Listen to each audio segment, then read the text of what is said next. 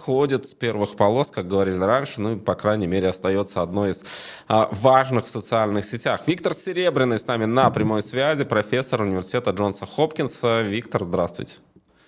Привет, привет, ребята. Да, ну и давайте начнем про ФБК, тем более, кстати, фильм про Алексея Навального получил Оскар, это снова э, актуализирует тему э, Фонда борьбы с коррупцией Алексея Навального и его и его соратников. Кстати, смотрели ли вы церемонию вручения Оскара? Успели ли это сделать? Нет, мне не интересно это смотреть. Ну, давайте тогда поговорим о том, что э, наиболее интересно. Это история Леонида Волкова и Алексея Венедиктова. Э, конфликт, который возник э, и на, в пространстве социальных сетей. Что вы об этом думаете? Тем более, что, насколько я знаю, вы хорошо знакомы с Леонидом Волковым. Ну, как бы так сказать, там три слоя есть во всей этой истории. Давайте начнем с Волкова. Леонид Волков – человек, безусловно, очень пассионарный, очень такой драйвовый и очень такой буйный. И, конечно, он несколько не рассчитал свои силы, и то, что случилось в этом конфликте, целиком его вина, и это, в общем, довольно сильно ударит по ФБК. Значит, моя история общения с Леонидом крайне проста. Дело в том, что э, ФБК занималась по просьбе Яндекса рассмотрением возможных э, расширения рынков на восток.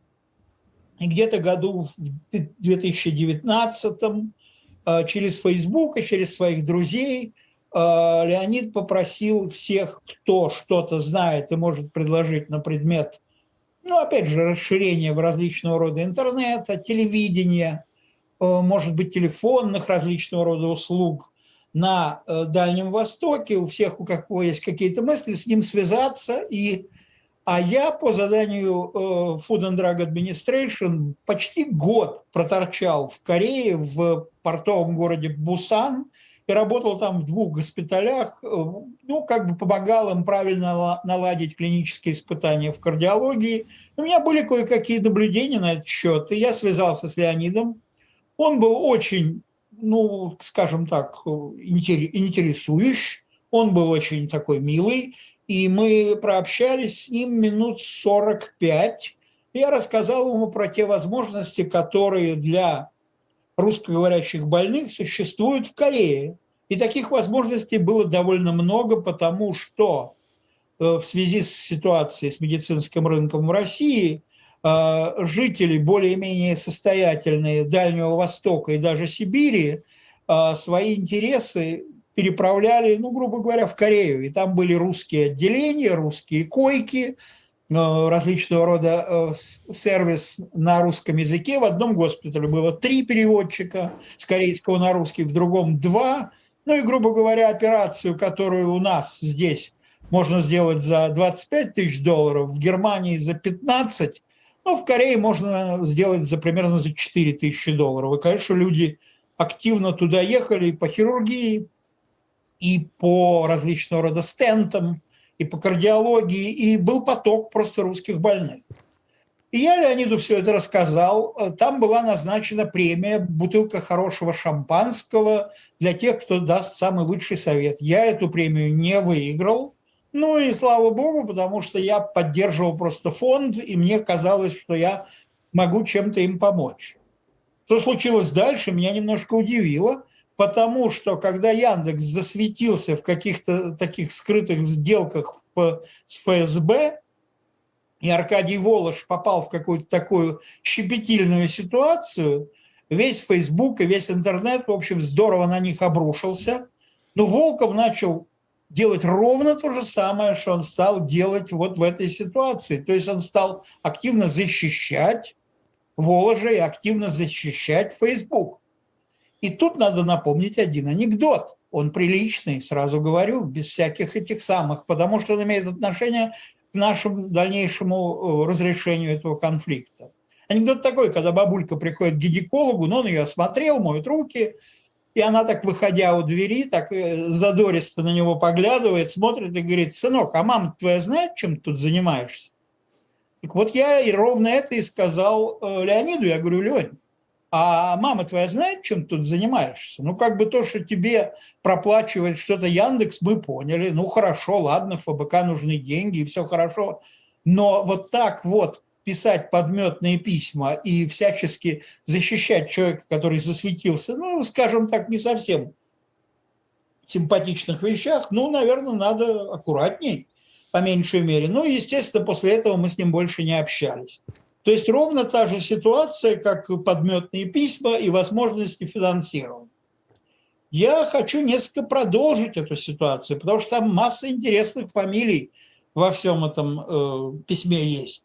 Две фамилии я более-менее понимаю, почему и как. Это фамилия Натальи Синдеевой и Леонид Парфенов. Люди в очень тяжелой ситуации, им явно нужны деньги для продолжения их проектов, и фильмов, и «Дождя», и я прекрасно понимаю, что они будут цепляться за любую возможность хоть как-то чуть-чуть получить, может быть, какое-то финансирование льготное или что-то в этой сфере. Понимаю, не осуждаю, и даже мыслей нет не такого рода. Но там есть три другие фамилии, которые меня немножко напрягают. Это фамилии следующие. Это фамилия Пархоменко, это фамилия Гозман, и это фамилия иноземцев. Я не знаю никаких э, страждущих организаций, которые в результате их антикоррупционной борьбы борются с режимом, но то, что они подписывают такие письма, наводит на очень грустные размышления. Ну, во-первых, их надо точно и четко спросить, каждого из них. Каждый интернет-сайт, уважающий себя, должен спросить, друзья, а вы получали ли какие-то преференции от Альфа-банка за подписи в этом письме? Я хочу знать, что вы мне говорите. Это искренне? Вы на самом деле боретесь с режимом или вы каким-то образом обеспечиваете собственное финансирование здесь? Кроме того, если ответ нет, тема на время будет закрыта, но я думаю, при тех утечках, которые существуют во всех российских датабазах, и тех расследованиях, количество которых будет только расти, эта тема может возникнуть еще раз, и, может быть, нам скажут неправду. Если же скажут, что да, Тогда возникает вопрос, вы получили какие-то преференции до этого письма или после этого письма, потому что если после этого письма с вами вообще разговаривать больше нельзя, вы являетесь просто неэтичными людьми. А если до этого письма, ну расскажите нам детали, как вы э, отблагодарили своих спонсоров. Ну и последнее, еще меня очень как бы немножко напряга расстроил Женя Чичваркин. Минуточку. Если ты подписываешь это письмо, сразу возникает вопрос. Фридман, Петя Авен или Герман Хан твои клиенты? Если они твои клиенты, дружище, ты не можешь подписывать таких писем. У тебя есть финансовый интерес здесь. Значит, тогда ты, дружок, барыга винный, а никакой не оппозиционный политик. А если же их нет, тогда вопросов нет, ты красавец, ты молодец очень аккуратно надо действовать с этими подметными письмами. Нормальный человек своему собственному мнению относится намного ярче, лучше и жестче, чем к любому коллективному мнению. Нам надо отходить от этого совка как бы выражения коллективных интересов. Ну и кроме того, толку с этих писем, но не ноль, а минус восемь. Ну вот так как-то. Ну, а на ваш взгляд, э, какова в этой истории роль э, Алексея Венедиктова? Как вы бы ее оценили? Ну, он умный человек, в отличие от многих других фигурантов этого списка. Он может, может быть и неприятный человек, но он хотя бы показал, что он умный человек, и он четко подал сигнал. Не трогайте меня, мне тоже очень тяжело сейчас.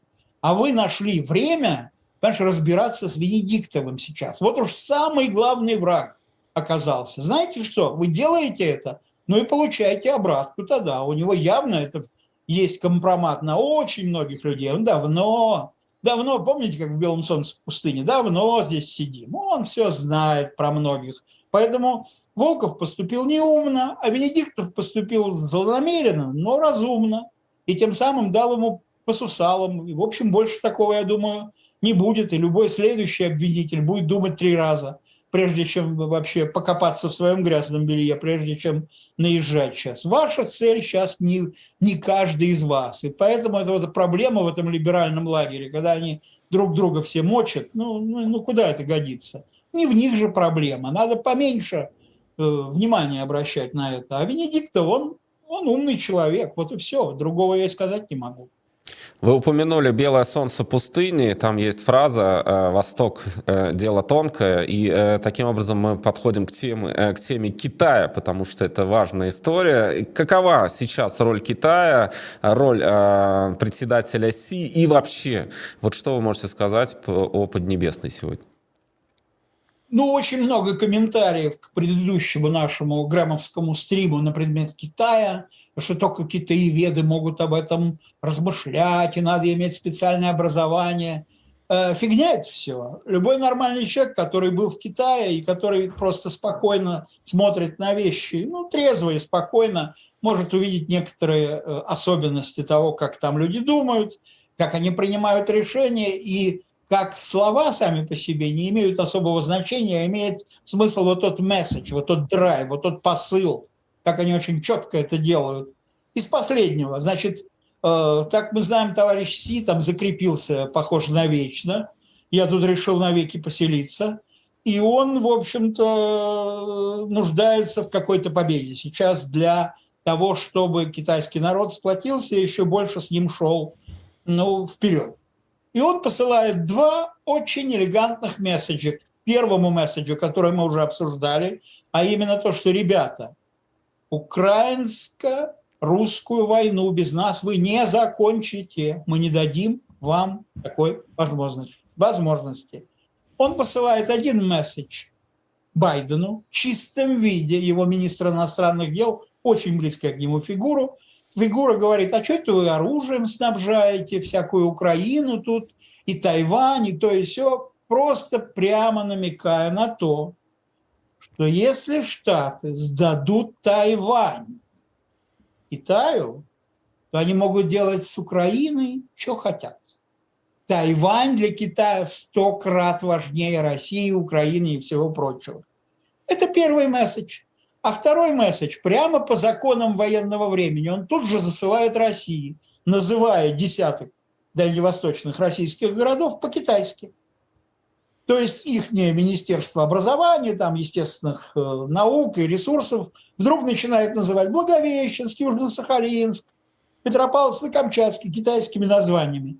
Кто он этим говорит? Он говорит очень простую вещь. Мои дорогие россияне, мы за вас вступимся – мы не дадим вас в обиду. Но вот вам ваша цена этого вопроса. Будьте уверены, что мы будем очень серьезно рассчитывать на присоединение исторически китайских городов, как то, смотри выше, к нам.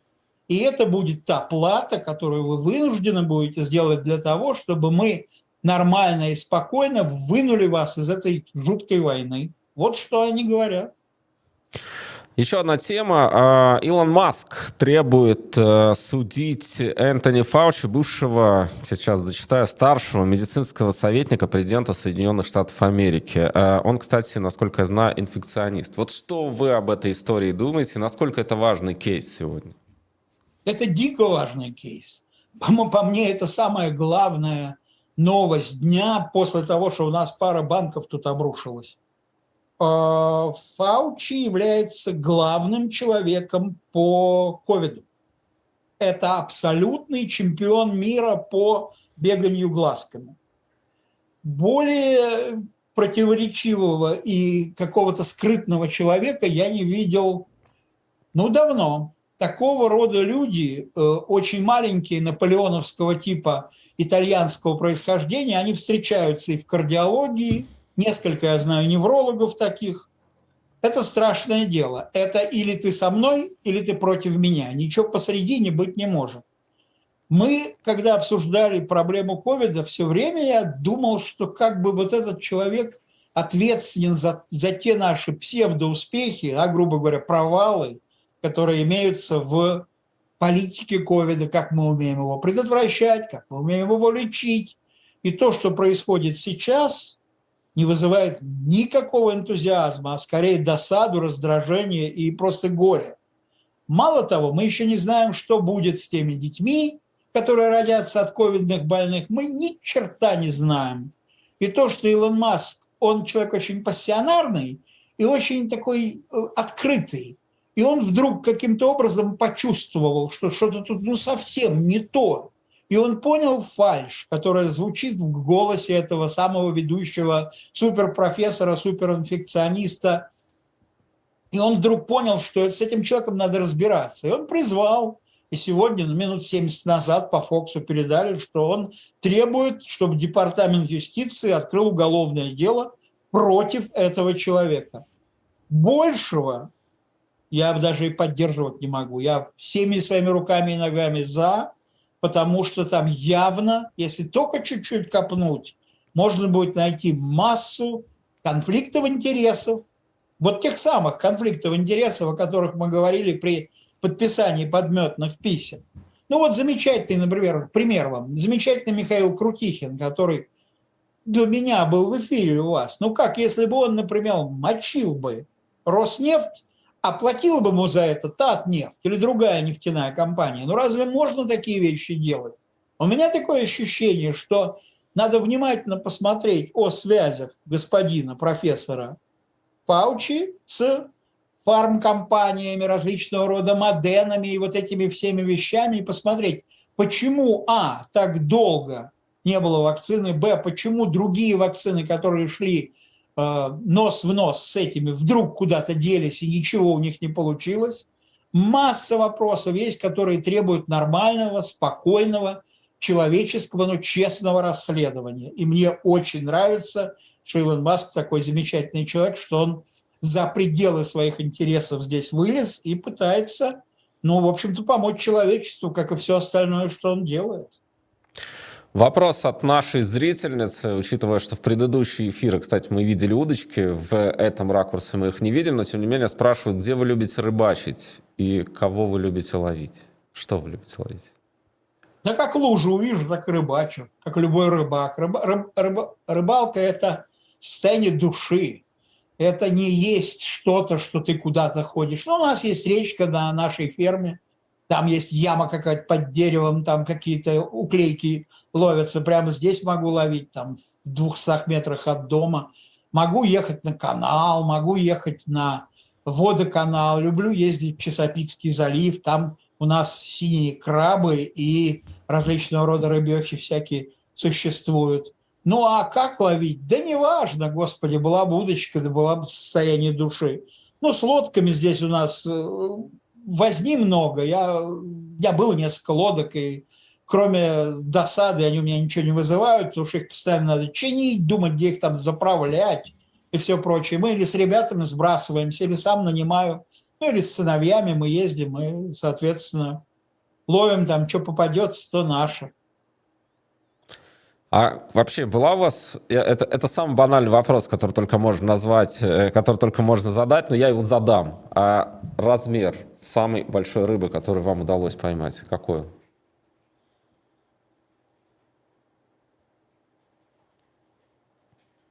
Чуть больше метра рокфиш. Я не знаю, как это по-русски называется, но это такая большая белая рыба, почти без костей, с хорошей чешуей, похожа на нашего, я бы сказал, на окуня скорее, большого, с такой мордой острой. Вот это было лет, лет 10 назад. Я тогда еще с сотрудниками э, нанимали большую лодку, ходили в залив, и вот э, они, как правило, эти рыбы, они у нас или ранней весной, или поздней осенью. Вот как раз с 30 марта сейчас сезон начнется, может, что побольше поймаем. А что вы делаете, кстати, с пойманной рыбой? Потому что я знаю рыбаков, которые выпускают, например, ее обратно. Кто-то пытается что-то приготовить, кто-то раздает друзьям. Вот э, какой у вас ритуал в этом смысле? Никогда ничего не выпускаю назад. Что поймал, то мое. Если у меня перебор с этой рыбой, я лучше маме отдам, и соседям где-нибудь найду там отдам. У меня тут русский математик живет через пару домов от меня, там где-то в полукилометре, вот лучше я ему отдам. Рыбу отдавать нельзя. Поймал мое. Но если законно, легально, то никогда. Все, что поймал, все мое. Кстати, вот Галина пишет, спасибо за хорошего гостя, привет вам из Ирландии передают. Спасибо. Мы когда летели в Америку, мы как раз через Ирландию, через Корк и летели. Тогда летали самолеты смешные, маленькие, они садились с, с различного рода пересадками. Мы садились в Ирландии, потом мы садились в Канаде, и только потом пролетали в Нью-Йорк. Вот так летали. А летел я вместе с э, песнерами, по спокойным Мулявиным, мы курили сзади, тогда можно было курить в самолете. Еще на борту был господин Этуш, он ехал на концерт в Нью-Йорк.